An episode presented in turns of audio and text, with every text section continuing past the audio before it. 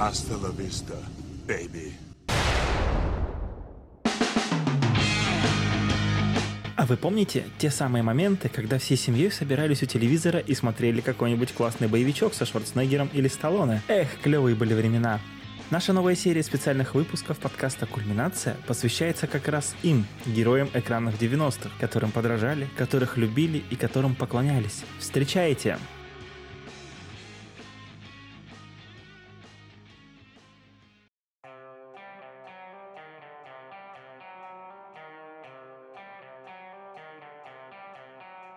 Мы начинаем серию выпусков, посвященных боевикам, начиная с боевиков 80-х, 90-х и во что превратился жанр по сей день. Спойлер не очень. Ну, конечно, интереснее всего рассказать про этот жанр через лица, которые сделали наше детство, сделали нас такими, как мы есть. Но я говорю про меня с Андреем и миллионы других пацанов, которые родились в 90-е, которые смотрели на этих героев без страха и упрека, которые готовы идти до конца, чтобы защитить слабых, чтобы отстоять какие-то свои принципы и так далее. Начать мы решили с рассказа о столь выдающейся личности в американском кинематографе и в частности в жанре боевик. Это, конечно, Сильвестр Сталлоне по кличке Слай – уже не молодой сегодня дядечка, но легендарный и до сих пор в строю, до сих пор великолепно выглядит, до сих пор снимается в боевиках. Не всегда успешно, но личность это, конечно, выдающаяся. В каком-то плане Сталлоне, наверное, ближе всего к своим кинематографическим персонажам по части упорства, по части желания идти до конца, по части веры в себя. Его история началась не очень хорошим образом, то есть еще в детстве, при родах. Он появился в результате очень тяжелых родах, и врачи случайно зацепили ему лицевой нерв во время рождения, в результате чего у него так и осталось на всю жизнь пол лица парализованной, что подарило нам миллион мемов про то, что Сильвестр Сталлоне не умеет внятно разговаривать, и его фирменную ухмылку. Да, ухмылка это, конечно, сколько раз я видел, вот есть серия прикольных анимационных роликов про разных как раз бо- э, героев этих боевиков, и там Слая, когда изображает как раз эту вот оттопыренную губу нижнюю, там прям такую гипертрофированную, я сначала не понимал, почему так. Тут буквально недавно до меня дошло, что вот да, действительно у него есть такой дефект. Ну, настолько я в танке, как говорится. И жизнь у него вообще такая слож, сложная, интересная, как нам говорят, э, рассказывают различные интернет-источники. Фрэнк Сталлоне старший был парикмахер-эмигрант Сицилии, который укоренился в Нью-Йорке. Ну, известен был за свой буйный нрав и любовь к женщинам, что привело, конечно же, рано или поздно к разводу с матерью Сильвестра Сталлоне. Ну и после этого тоже помотала нашего сегодняшнего героя немножко по жизни. Сначала он учился в школе для трудных подростков. Как раз вот это было связано с дефектом речи, но и он такой хулиган по жизни был. Потом его увезли в Швейцарию, там он тоже учился в американском колледже, параллельно подрабатывал тренером. Ну и что и в этой школе, которая была в Нью-Йорке, и в Швейцарии, он очень сильно увлекался театром. И как раз в Швейцарии он окончательно понял, что хочет быть актером. Слай во всех интервью рассказывает, что он с самого начала хотел быть актером, несмотря на то, что он увлекался разными вещами, спортом, там, боксом. Он там в салоне красоты работал. Короче, его тоже помотало. Но он твердо знал, что будет актером. И это была в то время слабо реализуемая цель, потому что в то время Америка чопорная не очень хорошо относилась к иммигрантам, особенно к иммигрантам итальянского происхождения. Внешностью особо он не отличался. У него была, ну вы знаете, в общем, такая и осталась. Довольно грубоватая может быть, какая-то сельская внешность, особенно с его дефектом, во-первых, внешним, во-вторых, дефектом произношения. То есть до сих пор трудно понять, что он говорит, даже англоязычным зрителям. При этом он, благодаря своему невероятному упорству, основная его карьера началась с э, великого фильма «Рокки». И в чем суть его величия, и в чем хитрость, почему именно Сталлоне называют слаем, что в переводе с английского означает «хитрец». Ну-ка, ну-ка, да, вот как раз расскажи об этом, очень интересно. Я до сих пор не знаю, почему слай. Ну, после обучения на актерском факультете. Сталлоне играл в небольших театральных постановках и начал заниматься написанием сценариев. Сценарий Фильм «Рокки» очень заинтересовал некоторых продюсеров, однако Сталлоне поставил перед ними условия, что он должен играть главную роль. Чем продюсеры были, мягко говоря, недовольны, потому что, ну, собственно, и сейчас есть культ внешности в э, кино. Тогда он был в зените, можно сказать, и страшненького Сталлоне не хотели никуда брать, но в итоге он нашел деньги, он нашел продюсеров, которые поверили, и действительно сыграл главную роль. И внезапно фильм стал просто национальным достоянием. Сейчас, уже много лет спустя, можно понять, почему так. И в целом, забегая вперед, можно оценить вот это вот какую-то творческую чуйку у Сталлоне. То есть он всегда понимал, куда ветер дует, и это очень видно в фильме «Рокки». Ну и дальше там в фильмах «Рэмбо» мы про это чуть попозже поговорим. Собственно, про что фильм «Рокки», если кто в танке внезапно или родился недавно? Фильм Рокки рассказывает о простом итало-американском парне Рокки Бальбоа, который занимается боксом, занимается им не особо успешно, то есть он подрабатывает в каких-то маленьких э, боксерских клубах, получает за победу там по 40 баксов и подрабатывает тем, что немного пиздит людей, которые задолжали местному мафиози. Параллельно чемпион мира в тяжелом весе Аполло Крит, у которого волей судеб не оказалось достойного соперника, решает провести такую пиар-акцию, типа дать шанс одному из местных боксеров с ним поучаствовать в профессиональном бою, побороться на ринге и получить пояс чемпиона мира. Ну и весь фильм, собственно, про то, как Рокки готовится, и в конце, извините за спойлер, происходит боксерский матч между ним... На самом деле там, если взять вот первые три фильма про... Да не только первые три, еще и... Я, короче, у Рокки видел первые три фильма Рокки и видел Рокки Бальбоа, когда он там старый с кем-то бился. И вот во всех фильмах они выстроены примерно одинаково. Он тренируется, а потом идет биться. Ну, ты не поверишь, те фильмы, которые ты не смотрел, там та же самая схема. Как неожиданно. Да. В общем, чем фильм хорош? Э, фильм хорош тем, что это воплощение американской мечты. То есть каждый может э, за счет трудолюбия, упорства, неумения отступать, умения преодолевать свои страхи, сомнения, идти до конца, каждый может осуществить свою мечту и стать, ну, забраться наверх, скажем так на самом деле вот мне серия Рокки нравится гораздо больше, чем серия Рэмбо, хотя серия Рокки это не боевики, конечно, это спортивные драмы, но в каждом из них есть какой-то очень простой, очень душевный сценарий, очень понятная мотивация персонажей. И сам Сталлоне там, конечно, крайне обаятельный.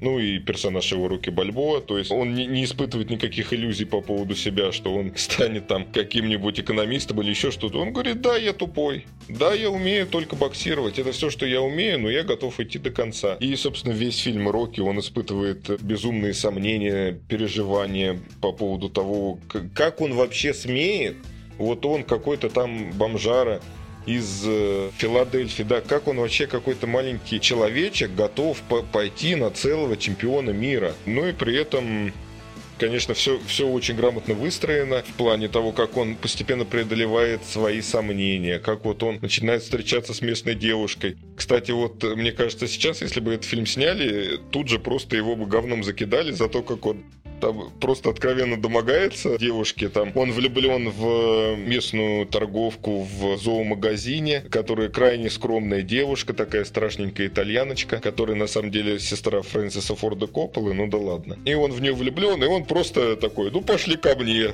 Они заходят к нему. И он начинает, я хочу тебя поцеловать. Она такая, нет, нет, не надо. Такой, ничего не знаю, типа, очень хочу тебя поцеловать. Да ты не бойся, типа, че... Ты что, мне не доверяешь, что ли?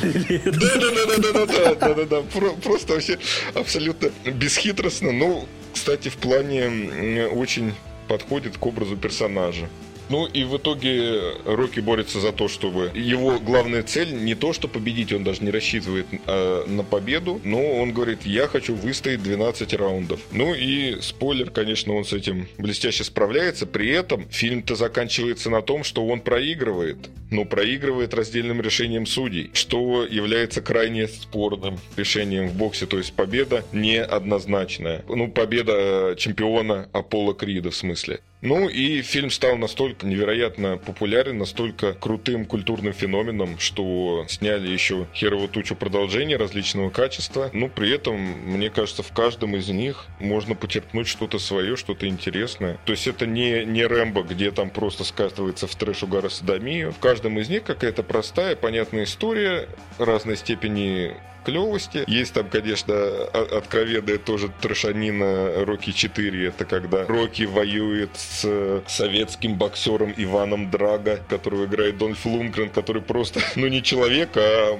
машина. Вот, у которого нет эмоций, который вообще не шевелит лицом никак. Короче... Косплеит Сталлоне. Да-да-да-да-да. Косплеит Сталлоне. А, и там же еще, там еще есть актер, который играет Горбачева, который в конце встает и начинает аплодировать. Рокки Бальбоа. Очень удобно, знаешь, когда ты пишешь сценарий сам про себя, можно включить всякие моменты, что тебя все, все внезапно очень любят, уважают и так далее. Не всех четырех, которые видел Рокки, понравился первый, потому что в нем как раз вот очень э, много времени уделяется не только тренировкам, а вообще раскрытию вот этого героя Рокки. Кто он такой, как он, чем вообще живет, чем занимается. То есть показывают, как он там ходит, э, собирает долги, ходит, ну, домогается вот этой будущей своей жены, спойлер-спойлер. как у него шкафчик отобрали в тренажерном зале, в котором он тренировался 6 лет. Там вот такая такая вот эта милая, нежная, правда, атмосфера. И причем там вот есть тренер Микки, который тренирует два с половиной фильма Рокки. И вот Микки очень классно сказал то, что я почувствовал в третьем фильме уже. В третьем фильме там а, открывали статую, посвященную Рокки. И Микки говорит, господи, да где же та самая милая, нежная атмосфера, типа, которая была раньше? Я сижу, думаю, блин, ты чертовски прав, а где вот эта атмосфера первого-второго фильма, которая такая более камерная, что ли, была? То есть, несмотря на то, что Рокки там выступал против Аполло Крида, то есть чемпиона мирового, да, там все равно такая местечковая, камерная, уютная атмосфера была, когда ты всех героев уже как бы знаешь, и просто еще больше как бы их узнаешь, еще больше с ними сживаешься. А тут третья часть, она просто бах, там смена локации, вообще они уезжают в Калифорнию, там уже другой тренер, другой противник, который вообще какой-то отморозок, мистер Ти, которого, кстати, играет. Я очень обрадовался, потому что мистер Ти это тоже герой из э, моего детства, который играл в команде команда А в сериале. Помнишь такой? Да, да, конечно. Я помню СТС 16.00.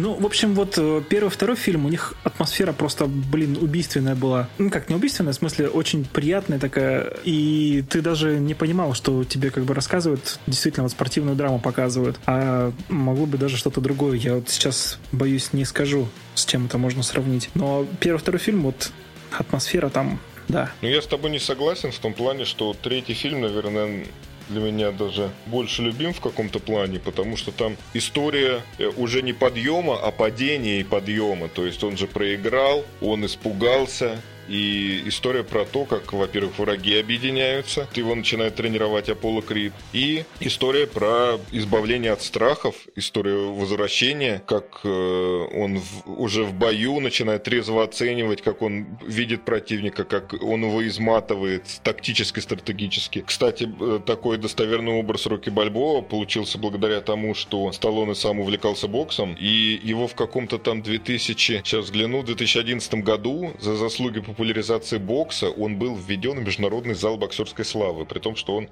ни разу не боксер. Мы забыли с тобой добавить, что Сильвестр Сталлоне, он как раз э, тоже, он же был тренером, когда в Швейцарии, допустим, там был в школе учился, в колледже в американском учился, и он там, по-моему, где-то подрабатывал еще, то ли на свалке, то ли где, и он как раз там тренировался на мусоре, на, на запчастях всяких. То там бампер какой-нибудь тягал, то какие-то там, не знаю, шлакоблоки, то еще что-нибудь такое. Я не говорю, что он был там слабаком или еще что-то, я к тому, что он не был профессиональным боксером. То есть не каждый профессиональный боксер попадает в международный зал зал боксерской славы. А он попал. И еще там очень клевые моменты в первом уроке. Я не знаю, ты заметил отсылочку или нет, там э, у него же кликуха местная, италь, итальянский жеребец. Да. Вот. Это отсылка к его первому фильму Сталлоне, самому первому, которого он дико стесняется, потому что это какая-то эротическая херня. Я сегодня буквально узнал, что есть такой фильм, на самом деле, в 70-го года «Итальянский жеребец». Но вот пока досмотрел фильм, я не знал, что вот это такая отсылочка. Это, да, интересно. Ну да, это опять же говорит о характере Сталлоне, что он, с одной стороны, до сих пор в интервью, когда его спрашивают, он как-то об этом неохотно рассказывает, о том, что зашел в мир кино через черный ход.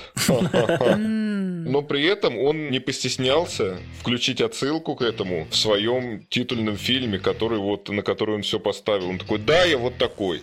Да, я сыграл в этом говне. И вот сейчас я не стесняюсь над собой посмеяться, поиронизировать. Вот, и, кстати, еще хороший плюс фильма в нем очень неплохое чувство юмора. Там всякие шуточки самого Рокки, каких-то окружающих, там его тренера Микки. Короче, все очень забавно, при том, что там достаточно напряженная атмосфера. Юмор хорошо разбавляет. Да, и вот э, хорошая такая смесь на самом деле. И, слушай, Сталлоне, получается, к большей части фильмов, где он участвует, приложил руку как сценарист. Потому что вот в Рэмбо он сценарист, в Рокки сценарист, где-то еще, по-моему, был сценаристом. Слушай, ну это, как я слышал, в дальнейшем это в его карьере сыграло не так, чтобы хорошую роль, потому что он привык принимать активное участие в создании фильмов, именно вот в рабочем процессе, в творческом, типа что, как, какие повороты сюжета.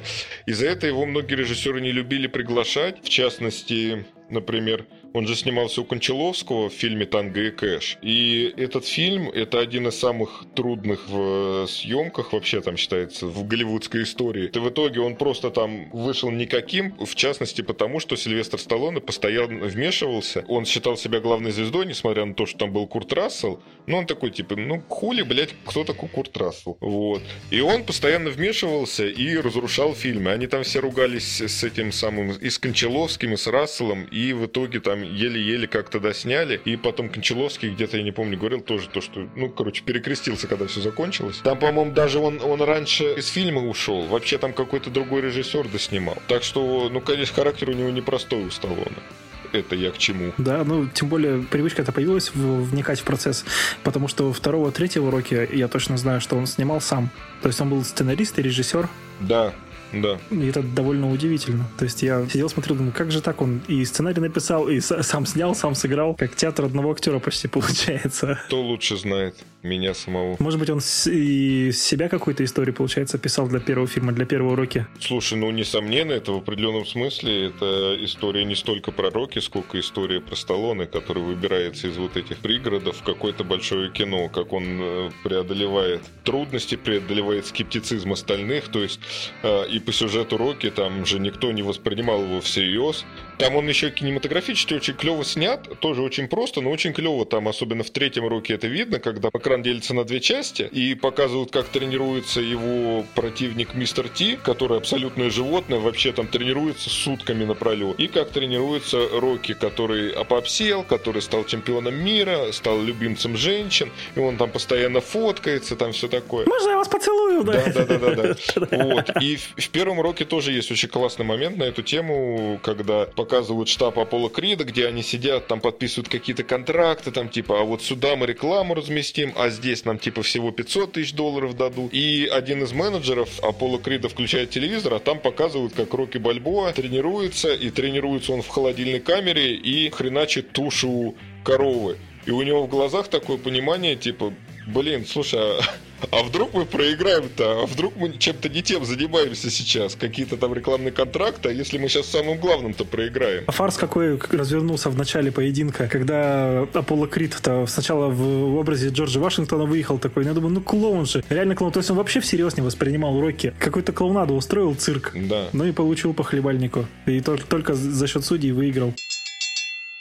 Следующий фильм — очередная сценарная работа, но сценарная работа уже сделанная по книге, как у Морео. Дэвид Морел. Дэвид, да, Дэвид Морел, да. Книга называется «Первая кровь», ну и в некоторых переводах, кстати, фильм тоже до сих пор называют «Первая кровь». Фильм рассказывает такую довольно интересную историю, наверное, даже не интересную, наверное, даже страшную историю про человека, который после войны во Вьетнаме пытается отыскать своих сослуживцев, и его э, постигает неудача. И в один не совсем прекрасный момент он попадает в город, в котором шериф ему говорит, слушай, ты мне здесь не нужен. Ну и в этом плане развивается стычка. Шериф пытается выгнать. Подожди, по-моему, он сначала садит его, да? А, нет, сначала выгоняет, вывозит из города, потом садит в тюрьму.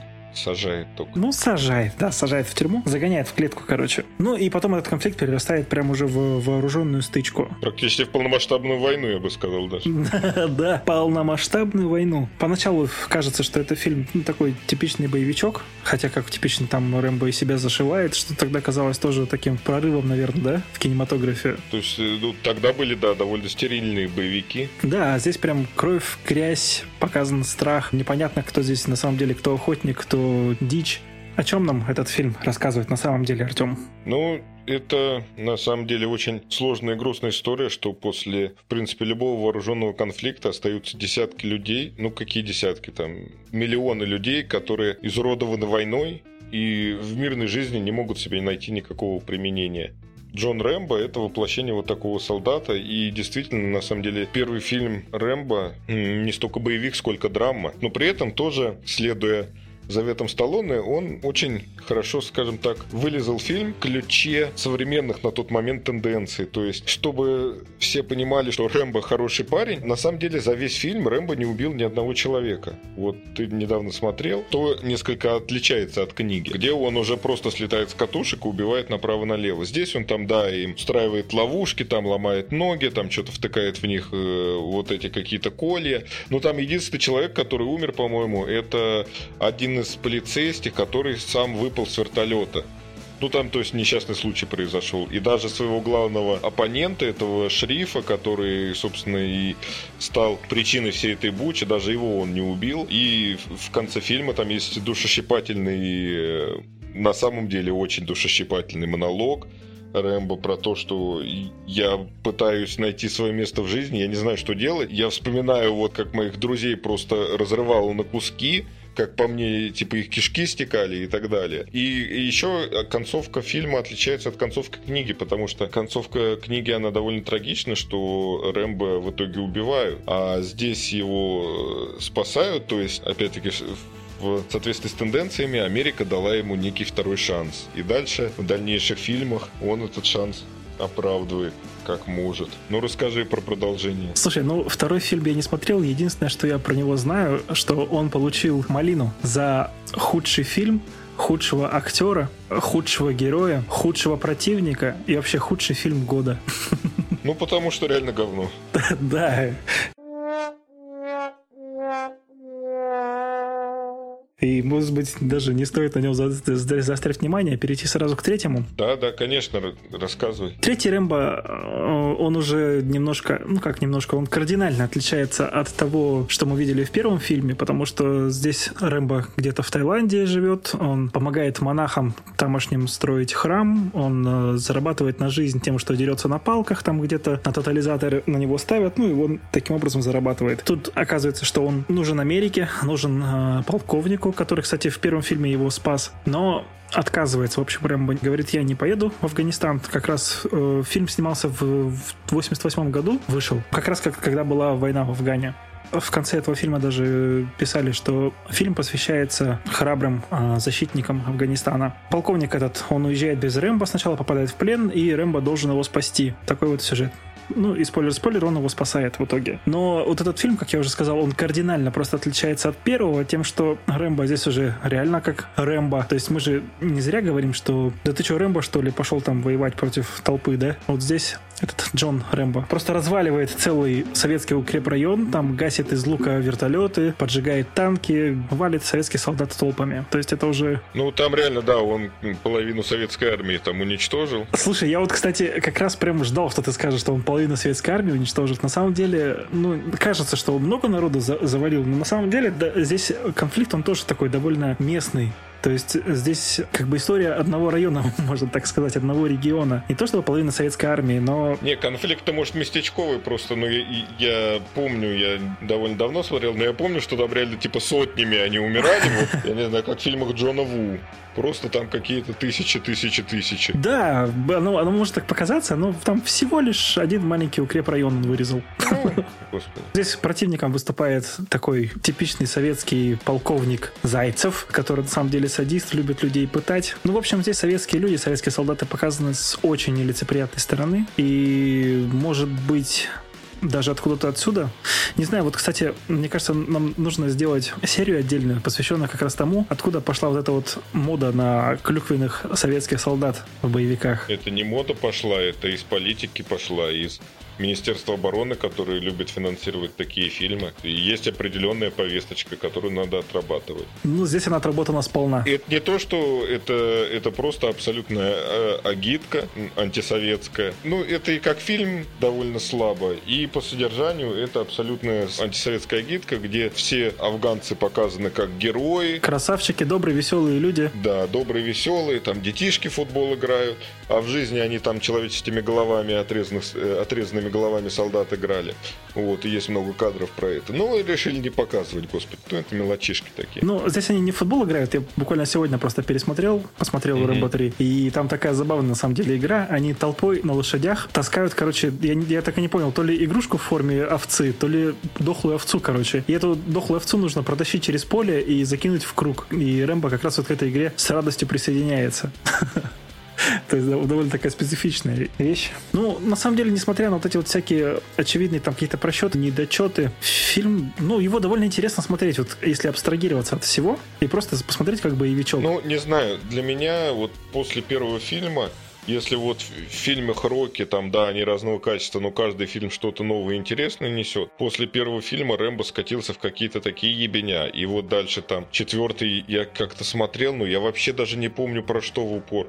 И сейчас, э, ну как сейчас, это там в каком-то девятнадцатом году вышел Рэмбо «Последняя кровь». Я не смотрел, но по отзывам какая-то лю- лютая говнина. Там ну, просто ни от Рэмбо ничего не осталось. Просто там какой-то тупорылый боевичок. Ну, потому что, наверное, первоисточник кончился. Смотри, первый фильм, он был по первоисточнику, хоть и измененному, но все равно чего-то там придерживался. Может быть, поэтому он такой, э, так отличается от уже последующих. Ну, там книга была одна, там не было, типа, «Первая кровь 2» или так далее. Это была книга про травмы Вьетнамской войны. Дальше уже времена изменились, все такое, а денег хочется всем. Ну вот они и рубили на этом. Да, вот они и поэтому попытались рубить на этом, но так как у них такого первоисточника уже не было, то есть чего придерживаться, они несли уже всякую колесицу. Поэтому про второй фильм мы вообще не говорим, а третий, ну вот, такой он как получился, такой и получился. Я бы тоже и про, и про третий бы не говорил, честно говоря.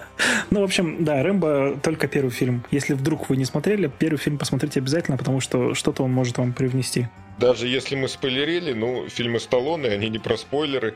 Там ничего неожиданного вы в любом случае не встретите, поэтому не стесняйтесь. Там удовольствие не от результата, а от процесса.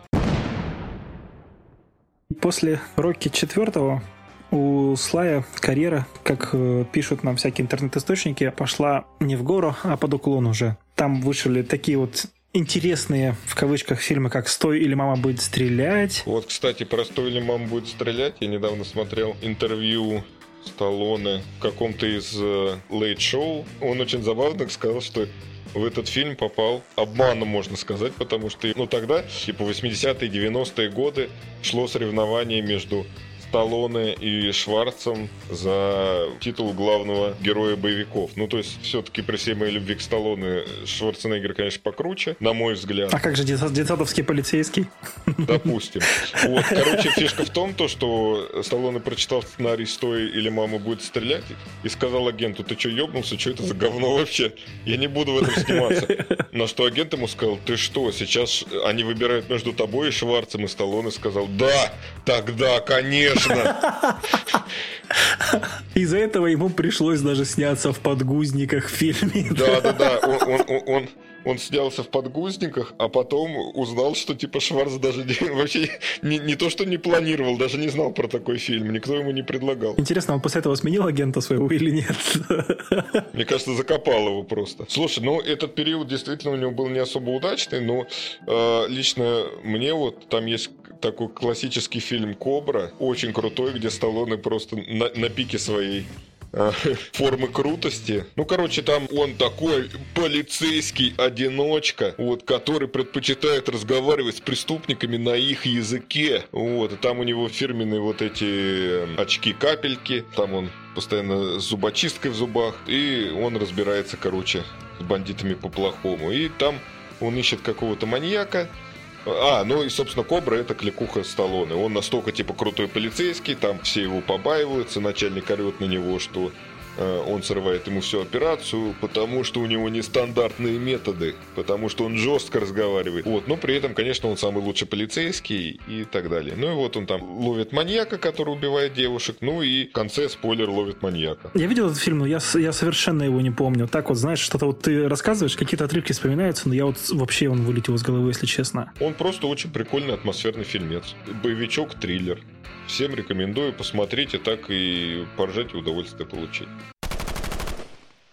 Ну, как раз вот после не очень удачных, типа там «Стоили мама будет стрелять», выходит череда, ну, с моей точки зрения, отличных фильмов со Сталлоне, таких как «Скалолаз», «Разрушитель» и «Специалист». Вот о каком из этих фильмов ты можешь рассказать? «Разрушитель» в определенном плане культовый фильм, научная фантастика, ну как научная, антинаучная, конечно, херня полная, но э, очень веселый, интересный и с такими интересными месседжами, скажем так.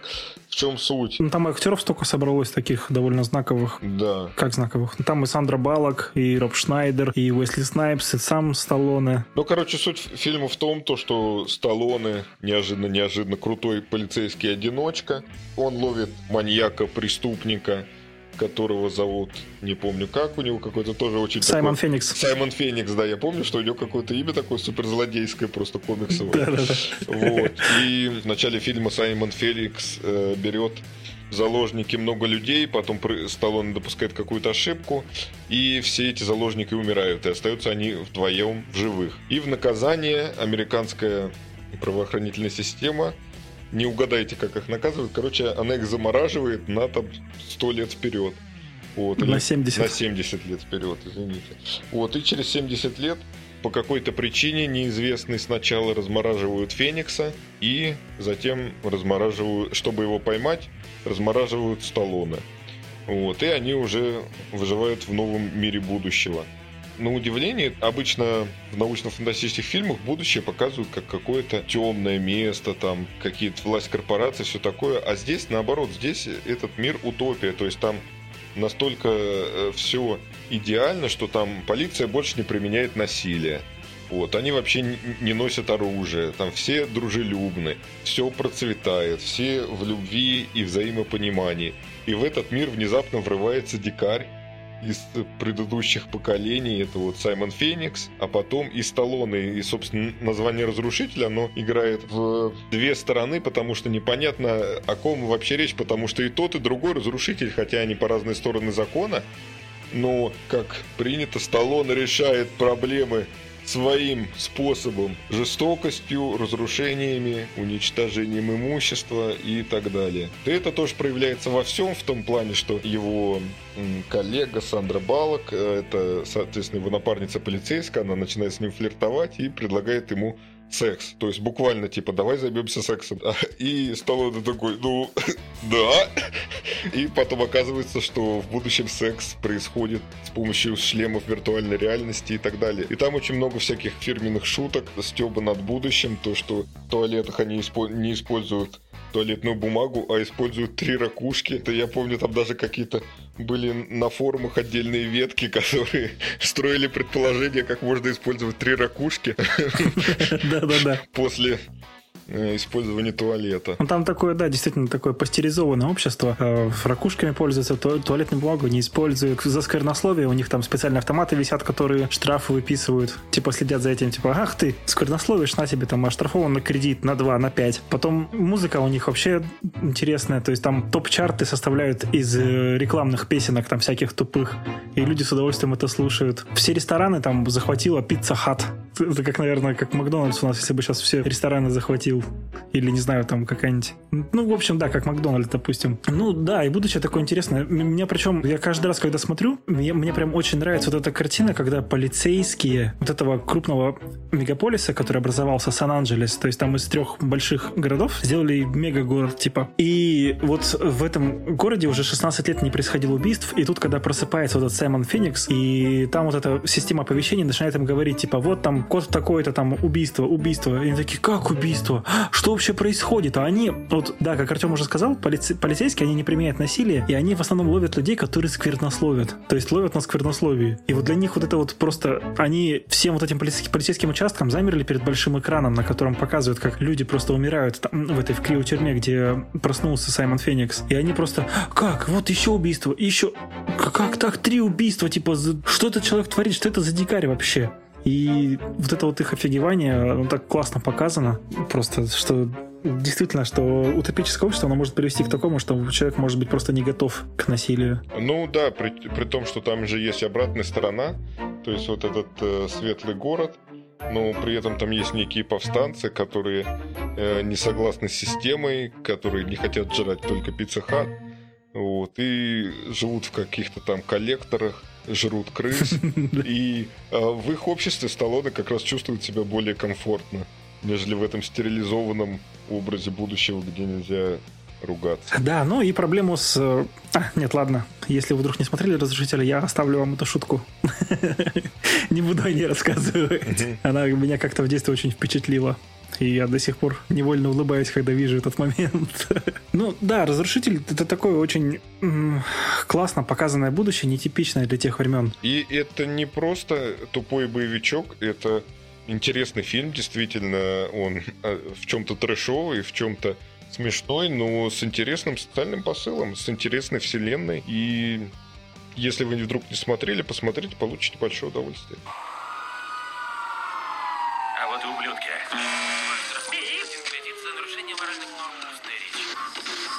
Середина 90-х нас встречает фильмом по комиксам, где снялся Сильвестр Сталлоне. И это «Судья Дред». Фильм мной горячо любимый с детства. Мы с Артемом даже как-то закусились на эту тему по сравнению фильмов, где снялся Сталлоне. И кто там снялся, я постоянно забываю, как его зовут. Блин, я тоже забываю, как его зовут. Мы сейчас говорим про Сталлоне. Вот в этом фильме как раз показано мрачное будущее, в котором э, почти вся Земля — это выжженная радиоактивная пустыня, которую называют бесплодной, по-моему, или мертвые земли. И на этой планете, на этой Земле существует существует несколько мегагородов, в котором проживают остатки человечества. Э, их не зря называют мегагорода, потому что это просто города, в которых просто огромное количество народу сосредоточено. Ну, естественно, в этих городах процветает насилие, коррупция, беззаконие, всякие там войны между блоками. В какой-то, в один прекрасный момент просто местная система законов не выдерживает и перерождается. Организуется такой, типа как орден, не знаю, не орден, система судей. То есть, типа как на, наши нынешние полицейские, только намного круче, которые тут же могут вынести приговор и привести его в исполнение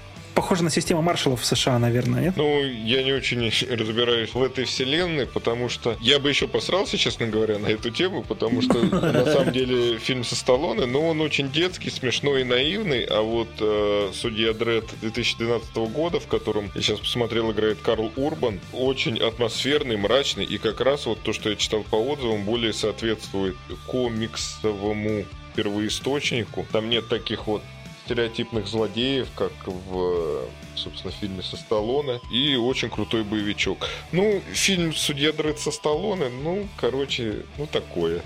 Скажем так, есть офигенный обзор у ностальгирующего критика на судью Дред, откуда он взял мем с The Law. Потому что все, все, все, все персонажи там очень любят э, рассказывать о законе. И добрые... I am the law! Да, да, да, да, да и, и добряки, и злодеи. И, короче, мне кажется, э, этот обзор гораздо веселее и интереснее самого фильма.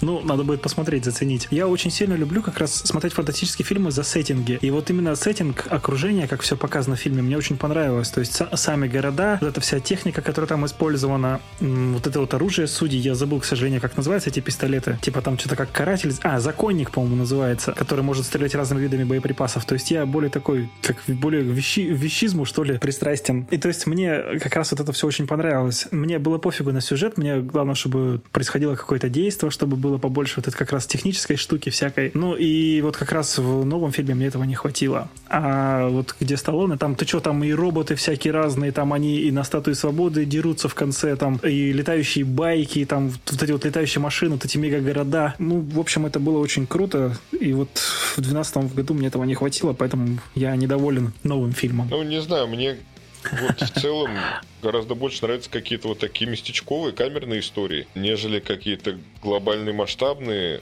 потому что в глобальных масштабных гораздо сложнее прочувствовать какую-то атмосферу, нежели вот в таких камерных. Ну, ладно, это на вкус и цвет. Смотри, там э, очень классно вводят в этот сеттинг в 95-м году. Там, опять же, играет Роб Шнайдер в этом фильме. Э, в суде 95 -го года, да.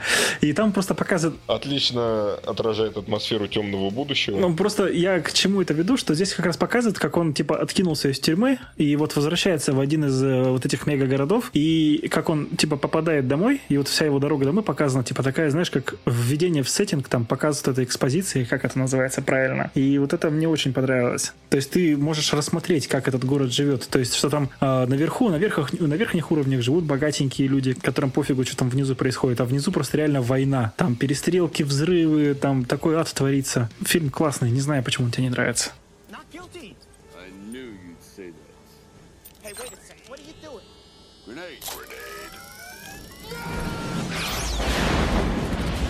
До главной кинофраншизы ну, не главное, очередной кинофраншизы. Я бы хотел упомянуть еще про клевый фильм, который лично мне очень понравился. Критикам не особо, насколько я помню.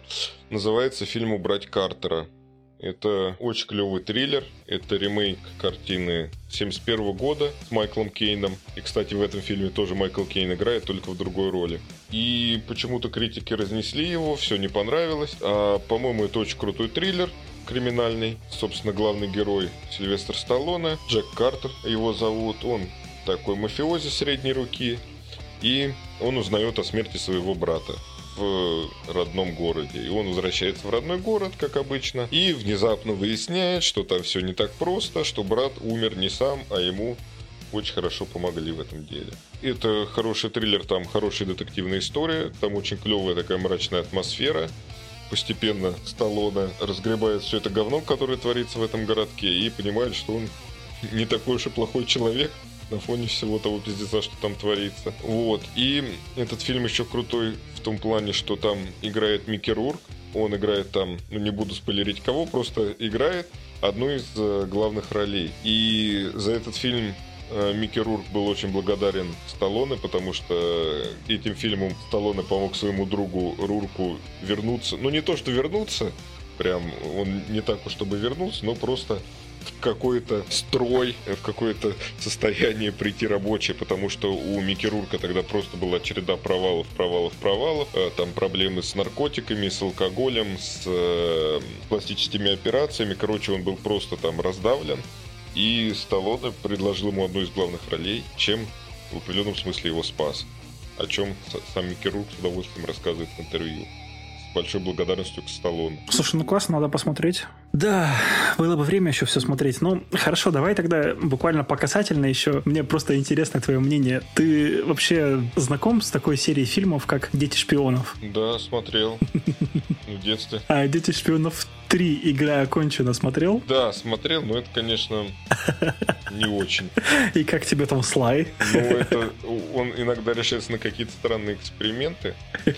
Ну, с одной стороны, честь ему и хвала, что он не сидит... Ну, то есть он сидит, конечно, в одной одной роли, но иногда заходит... Ну, вылезает. Да, вылезает. Но сам фильм крайне унылый, то есть первая часть, она была, ну, тоже это такой детский фильм. Ну, там была интересная, прикольная идея. Ну, к третьей части они, конечно, скатились. Да, согласен. Но здесь просто Сталлоне, если вдруг кто-то не смотрел, ну и не хочет смотреть, Сталлоне здесь играет главного... Ну и не, не смотреть. главного злодея играет, такого который потом оказывается совсем не злодей. Ну, это спойлер-спойлер, ну, вы все равно не будете смотреть, так что ладно. Одна здесь интересная только деталь, что э, Сталлоне здесь играет главного злодея с таким с приятным раздвоением личности. Он создает несколько своих виртуальных копий, с которыми постоянно ведет диалог. Или как-то, или когда с несколькими это полилог, да? Ну, в общем, то есть он такая приятная разновидность раздвоения личности. Вот единственное, mm-hmm. что там запомнилось мне. Ну да, такая милая шизофрения. Да-да-да такая кульминация, не знаю, не кульминация, как правильно сказать, а, попытка Сталлоне очень классная, на мой взгляд, вернуться в киноиндустрию, вернуться с теми самыми боевиками, в которых он раньше снимался, и не только он. И попытка как раз вот, как ты сказал хорошо, что он убрать Картера вернул Микки Рурка, да? Здесь он попытался вернуть так многих актеров, которые играли в боевиках 90-х, там и еще раньше, чтобы они здесь в своем привычном амплуа выступили. Ну и чтобы люди купились на ностальгию, пустили ностальгическую слезу и посмотрели крутой боевичок. Это серия из трех фильмов. Здесь э, Слай выступает таким лидером команды наемников, которые берутся за всякие разные заказы. Ну и первый фильм, который, как я считаю, самый удачный. Второй третий уже мне помнятся так слабо, потому что они уже более смазанные. Вот первый фильм, он очень классно как раз выполняет свою задачу сыграть на ностальгии. То есть здесь есть и Сталлоне, по-моему, даже Шварц тут мелькает, насколько я помню. Здесь мелькает и Брюс Уиллис. Здесь есть как раз Микки Рурк, Стэтхэм, Дольф Лунгрен тут есть есть. Микки Рурк там есть? По-моему, там нет Микки. Есть, подожди, он там, при... он там эпизодический роль играет. Да? Да, он там а, как раз вот где-нибудь там на заправке или где они тусят постоянно. Он тут там в конце приезжает, Сталлоне ему колет, по-моему, татуху, или наоборот, или Рурк Сталлон. А, да-да-да-да-да-да-да-да-да да, точно. Он там в каком-то этом байкерском клубе. Да-да-да-да-да, где они на ножах, на ножах со Стэтхэмом э, соревнуются. Да, да, да. Ну, то есть классная попытка собрать старую гвардию, потряхнуть стариной и показать, как надо делать боевики. Вот э, «Неудержимый один» с этой ролью справляется классно. Здесь рассказана история как раз этой команды наемников, которая отправляется в одну из э, неназванных стран вершить правосудие. Задача своей вроде как справляется, но там Слай встречает девушку симпатичную, которая оказывается в беде. Ну, естественно, он решает решает вернуться и помочь этой девушке. Ну и развязывает тоже здесь такой локальный конфликт в этой стране. А фильм наполнен как раз таким юмором прикольным. Слушай, а вот там в этой команде китаец, я вот не помню, кто это. Джет Ли. Это Джет Ли есть? Да. Ты я потерялся, да. Джет Ли здесь как раз э, играет на том, что он маленький, говорит, приходит, говорит, мне нужно больше денег, я маленький, когда в меня попадают во мне дырки больше. Ну, то есть такой прикольный юмор тоже, прямиком из тех самых тестостероновых боевичков наших любимых такие вот, я не знаю, кроме, кроме восторга, я вот про этот фильм ничего не могу сказать. Очень классный. Артем, ты как считаешь? Ну, я могу сказать что-то кроме восторга, потому что, как я говорил, собственно, ранее, Слай обладает какой-то вот творческо-коммерческой жилкой, он вот очень клево понимает, куда вписываться, как строить фильмы, на что спрос есть. Сама идея э, вернуть боевики 80-х, 90-х в 2010 году. Это очень клевая идея, но, к сожалению, на мой взгляд, она как раз доказала обратное, то, что эти фильмы-боевики уже никому не нужны. И, собственно, ни одна из частей лично мне не понравилась. То есть а, они выглядят реально просто очень состарившимися. Да, там типа клевые спецэффекты, там все лица приятные, на которые приятно посмотреть. Там, причем не только звезды 90-х, там еще и спортсмены. Там Рэнди Кутюр играет, Терри Крюс, потом там э, кто-то еще, ну, Джет Ли, он тоже как единоборец. Еще там Нагейра, братья Нагейра. Ну и Стэтхэм, собственно, который к боевикам 90-х не имеет никакого отношения, который уже потом прославился. В результате для меня просто неудержимые это символ того, то, что те клевые боевики реально умерли. И все, сейчас уже другая эпоха. Вот сейчас это смотрится все не стильно, не круто, не интересно. Это, ну, какая-то определенная ностальгия вызывает, но сейчас уже реально другое время. И, к сожалению, наши любимые боевики умерли. А почему так? Ну, потому что там, во-первых, слишком много актеров. Это как это проблема, как э, вот в любом сейчас супергеройском фильме, когда они собирают кучу известных персонажей, и каждому из них они не могут уделить времени. Там, там точно так же.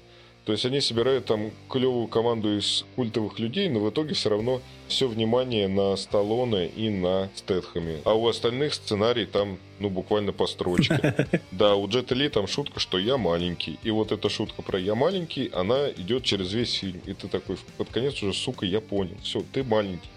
Хорошо, ты заебал. Вот. Потом там какая-то просто шизофреническая линия с э, Дольфом Лунгреном, потому что он в определенный момент предает отряд, а потом в него стреляет Сталлоне, стреляет ему в грудь, но, стр... но, но он комментирует для зрителя такой, типа, для тупых, что Ну да, я выстрелил ему в грудь, но я выстрелил на 2 сантиметра выше сердца, чтобы не убить его. Там я его просто обездвижил, но он жив остался. И в конце Дольф Лунгрен сидит такой, типа, ребят, ну вы извините, что я вас предал. А он там, типа, чуть-чуть не убил Джатали, там еще что-то их подставил такой. Ребят, ну извините, что я предал, я просто хотел много денег. Они такие, да ладно, брось, дружище, типа, мы все заодно. И я понимаю, что там этот фильм с юмором, шутками, но это не выглядело как шутка, это выглядело как какой-то косяк сценарный и какая-то попытка создания сюжетной линии, которую не знали, как применить. И в целом фильм, ну там каких-то нет каких-то запоминающихся драк, ну перестрелки там ну довольно постные. Ну и в целом э, я вот боюсь соврать, когда вышел рейд, ну после фильма рейд вот уже боевики реально изменили свое лицо. И вот это все уже смотреть как-то скучно. И ни один из неудержимых не дает чего-то, каких-то новых ощущений. Ну, кроме вот этой какой-то ностальгии, типа, о, а раньше было вот все по-другому.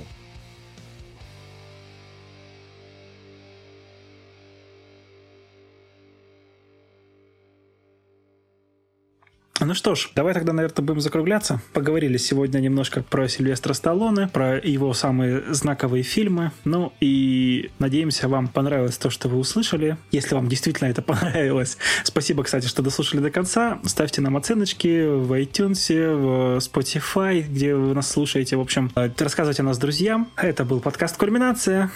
С вами были Артем. Всем пока. И я, Андрей. Всем пока-пока.